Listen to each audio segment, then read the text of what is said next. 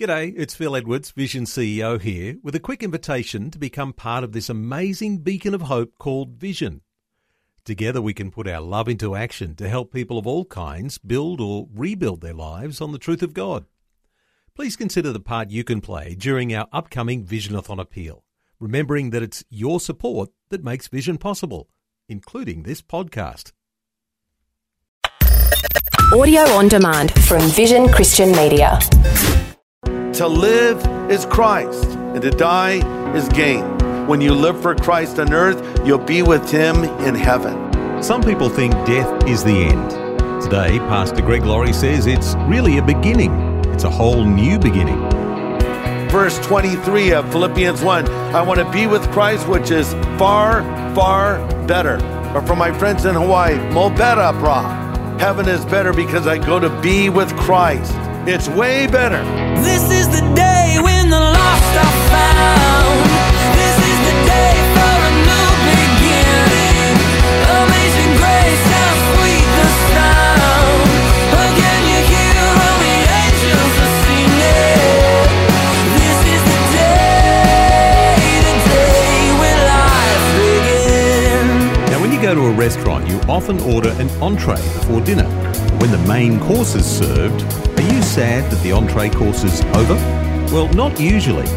When we focus on this life, we have to remember that real living begins on the other side of eternity, when we're in paradise in the presence of God. Today, on A New Beginning, Pastor Greg Laurie offers heavenly perspective on the earthly trials and challenges that we face.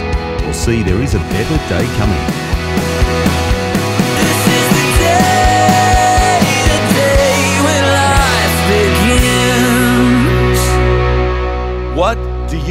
Live for? What would you say is the master passion of your life right now? I mean, what gets you fired up?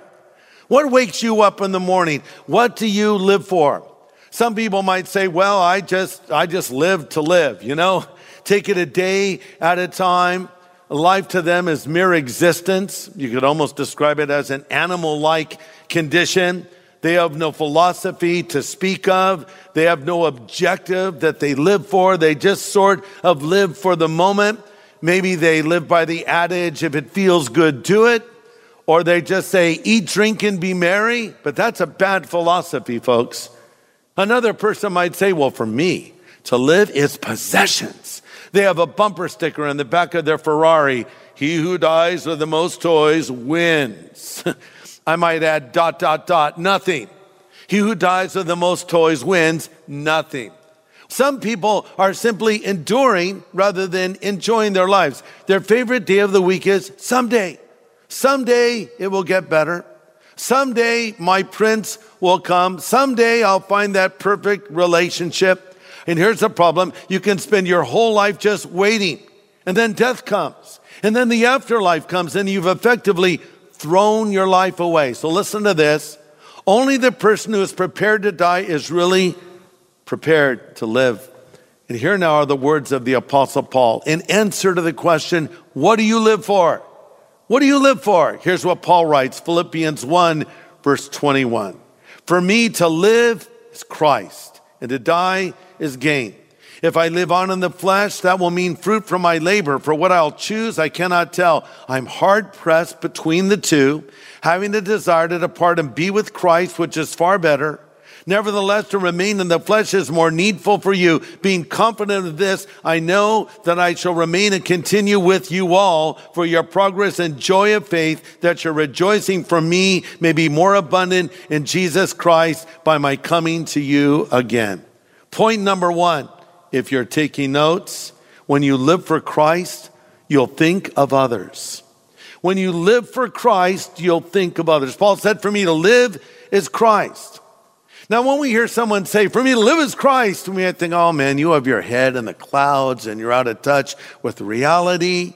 In fact, you're so heavenly minded, you're no earthly good. But when you're really a heavenly minded person, when you're really a person who's living for Christ, it's a practical spirituality. You know, there are people that have that spacey, wild eyed, one clown, short of a circus look, you know, and they try to make everything so spiritual. And they won't laugh at anything or enjoy anything. Remember, I described them as Bobby Buzzkill and his girlfriend, Debbie Downer. Don't be that person. A godly person, one who is living for Christ, is a caring, loving person with practical spirituality. What kind of representative are you as a follower of Jesus? Are you a bridge or a barrier to people coming to Christ? Are you a staircase or are you a stumbling block? It's really up to you because you are being watched. Now listen to what Paul says. To live is Christ and to die is gain. Paul was, well, we might describe him as homesick for heaven. But wait, he had never been to heaven. Actually, he had. You see, we read about Paul uh, being stoned uh, for preaching the gospel. They thought he was dead. They prayed for him to come back to life, and he came back again. And Paul writes about it in the book of Corinthians when he says, I knew a man in Christ, whether he was in the body or out of the body, I can't remember, but he was caught up into the spirit and saw things he can't really describe. So basically, what happened was Paul died, went to heaven, and came back to earth. So now Paul writes and he says, Look, I, am kind of torn between the two because I want to go to heaven and be with Christ, but I think it's important for me to be here with you. Bringing me to point number two. When you live for Christ, you're not afraid to die. When you live for Christ, you're not afraid to die. Look at Philippians 1:23. I have a desire to depart and be with Christ, which is far better. You know, there's three words that describe what this means that really help us to understand it. One word that is used when he says, I want to depart, is a word that is used by soldiers when they strike the tent or break camp. So they're moving on. So when a believer dies, it's like we're striking the tent. If you like to camp, uh, you know, you get out there and you set up your tent and get everything ready and and you know then the moment comes you have to break camp. Other people have motorhomes. I, I don't think i'd call that camping. Big giant plasma television sets and you know satellite dish on top. I guess that's camping in a way. Going to the beach um, to me my favorite part of going to the beach is when i get there and when i leave and I'll go to the beach. I'm so excited. Oh, it's so great. The sun's out and, and it's perfect temperature. And, and I love this. And there's nobody here. And I set up my towel and get some books out and put my sunglasses on. And, and all of a sudden someone shows up and they're like, I don't know why there's like all this space and they set their towel up right next to yours. And then they have a really loud radio they're listening to. Or somebody else pulls up right next to you and they're talking on their phone on speaker. So you're hearing the whole conversation. Then the kids show up and, and then the seagulls come and they start stealing your food and, and flying off with your children and all the problems that come and you're hot and you go, I'm going to leave. I want to go home and take a shower. So Paul is saying it's like striking the tent. It's like breaking camp. The Bible on more than one occasion compares our body to a tent. Tents are not a permanent residence. Uh, now you can do whatever you want with your tent. You can paint it, you can stretch it, you can do whatever you want, patch it, but it's only meant to be a temporary residence. And our body is like a tent. Paul writes in 2 Corinthians 5 when this earthly tent we live in is taken down, that is when we die and leave these bodies, we have a home in heaven, an eternal body made for us by God Himself, not made by human hands. So I want to depart break camp. Another way to illustrate depart is to be freed from your chains or unshackled. Paul was locked up, chained up, if you will, to a Roman guard. So death for a believer is like being freed from the chains. I'm talking to somebody right now that is very ill. You're immobilized. You, you can't do what you used to do. And one day you're going to be freed from the pain of the body you're in and you're going to be liberated. And that's how Paul is describing it. I want to be freed from these shackles and go and be with the Lord. And finally, he uses a word that could be described as untying a boat from its moorings. Another way to put it is set sail. Set sail. So when you believe in Jesus and that day comes for you to go to heaven, you're setting sail for the afterlife. And when we lose a loved one, uh, we're sad. Very sad because we miss them and we wish they had not left us. Maybe we're having an enjoyable moment with family or friends, and we think, oh, I wish they could be with me right now. but you know, as I said earlier, nobody in heaven, if given the choice, would ever come back to earth again. See, it's not sad if you're setting sail for a better destination. Let's say that you were getting on a rusty freighter destination, Siberia. I'd be very sad as I waved to you on the dock. But let's say you were on a luxury cruise ship destination Tahiti, I'd feel sorry for myself because I'm not on the ship with you going to a beautiful place. When a believer dies, they're headed to a beautiful place far greater than earth. Well, thanks for joining us today. You're listening to Pastor Greg Laurie and A New Beginning, and it's a message called What Do You Live For? And a couple of great points so far. Number one, when you live for Christ, you think of others. And point number two, when you live for Christ, you're not afraid to die. Let's continue. Bringing me to point number three when you live for Christ on earth, you'll be with him in heaven.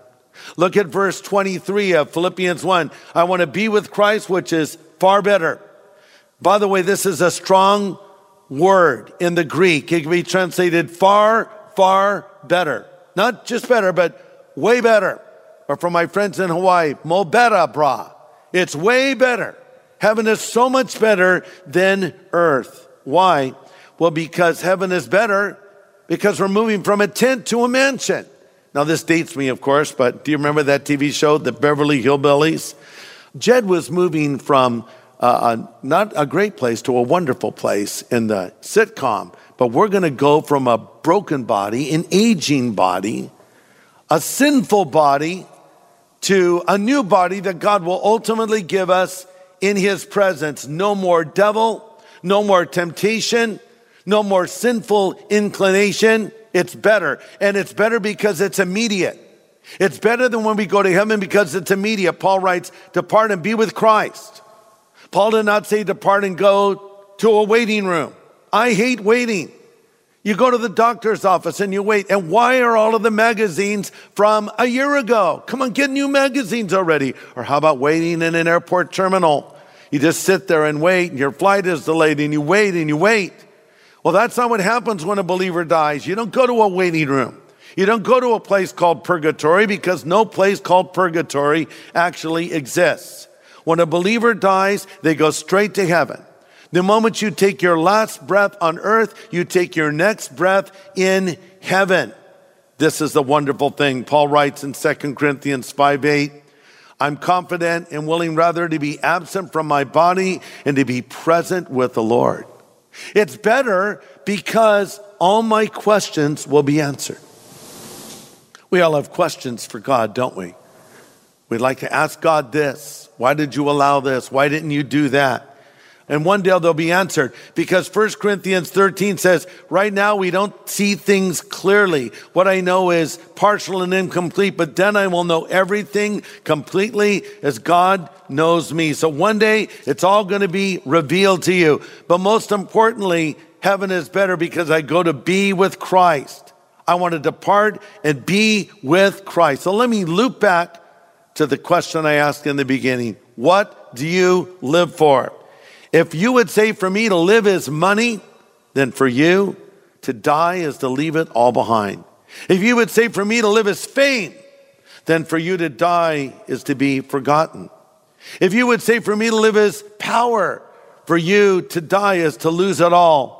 But if you would say for me to live as Christ, then you can say to die is gain. Only the Christian can say to live as Christ and to die as gain. We don't have to fear death because Jesus conquered death at the cross in the empty tomb. At the cross, he defeated sin. At the empty tomb, he defeated death. Death died when Christ rose. And Jesus says, I am the resurrection and the life. He that believes in me, though he were dead, yet shall he live. And whosoever lives and believes in me shall never die. Do you believe in him? You say, well, yes, I believe there's a God. Well, I, I believe there was a God too. Uh, when I was a young man, and I knew God was up there somewhere, but I didn't know I could have a relationship with him. That was a new thought for me. And I remember on my high school campus, there was a group of very outspoken people that we called the Jesus freaks, and that wasn't a compliment. But I began to watch these Christians, and I saw the joy and the happiness they had. I mean, it's one thing to be happy uh, fifth period on Friday. These crazy people were happy first period on Monday. I thought, why are they happy like that? And one day I, I, sat a few feet away from a little Bible study they were having on the front lawn of my high school campus. And these Christians, these Jesus freaks, were singing songs about God. And as I watched them singing, I, I tried a novel thought on a new thought. What if it's all true? What if they really have a relationship with God? I quickly dismissed it. I returned to it again. Yes, but what if it's true? What if they know the Lord? And then a guy got up to speak. His name was Lonnie. He had long hair and a beard. He kind of looked like Jesus, frankly. This is back in the hippie days. And he made one statement. I only remember this statement. He said more, but I remember he said, Jesus said, You're for me or against me. And I looked around at those Christians. I thought, well, they're, they're for him. And I'm not one of them. Does that mean I'm against God? See, I believed there was a God. I'd seen all the movies about Jesus. I admired him. But I saw him as a historical figure that lived and died. I never thought of him in the here and now. And then that guy Lonnie said, if you want Jesus to come into your life, get up and walk forward and pray. And some kids walked forward and I hung my head down. I had hair back then hanging in my eyes. Use your imagination. I used to have a great wave, surfer wave. Now it's just beach. Very sad. But anyway, I hung my head, hair hanging in my eyes, and I thought, there's no way I could do that. Next thing I knew, I was up there praying. I didn't plan on becoming a Christian that day, let me assure you. But that was the day my life changed. That was the day Christ came into my life. Listen to me. This is the day your life can change. This is the moment Christ can come into your life. And let me come back to that statement. Jesus said, You're for me you're against me. You either are a follower of and a believer in Jesus Christ, or you're opposed to him. Where do you stand? Is Christ living inside of you right now? You say, well, I don't know. Well, listen, I think if God Almighty has taken residence in your heart, you will know. And if you don't know, I would have to ask, is he living in your heart? Maybe not. Listen, he's just a prayer away. Will you allow me to show you the way? It's as simple as praying and saying, God, I know I'm a sinner and I ask you to forgive me of my sin. And Jesus Christ will live inside of you. So I'm going to lead you in a simple prayer.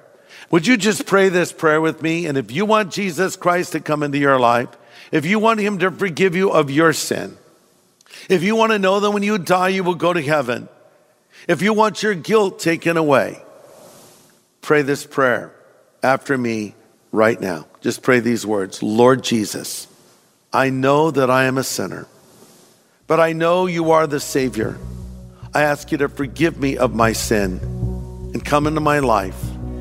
I turn from that sin and I choose to follow you from this moment forward. In Jesus' name I pray. Amen.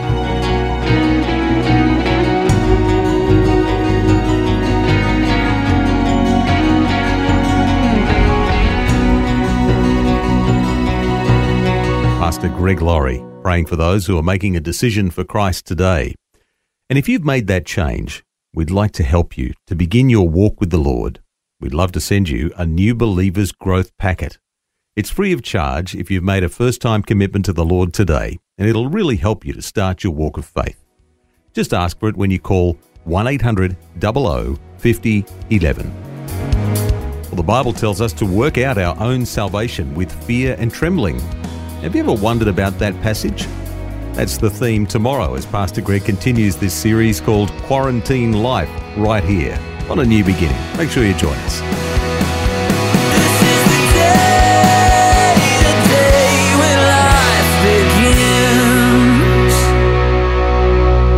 Now, for a copy of Pastor Greg's full message from today, get in touch with Vision Christian Store. It was called What Do You Live For?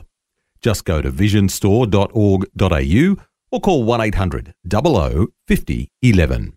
Station sponsor.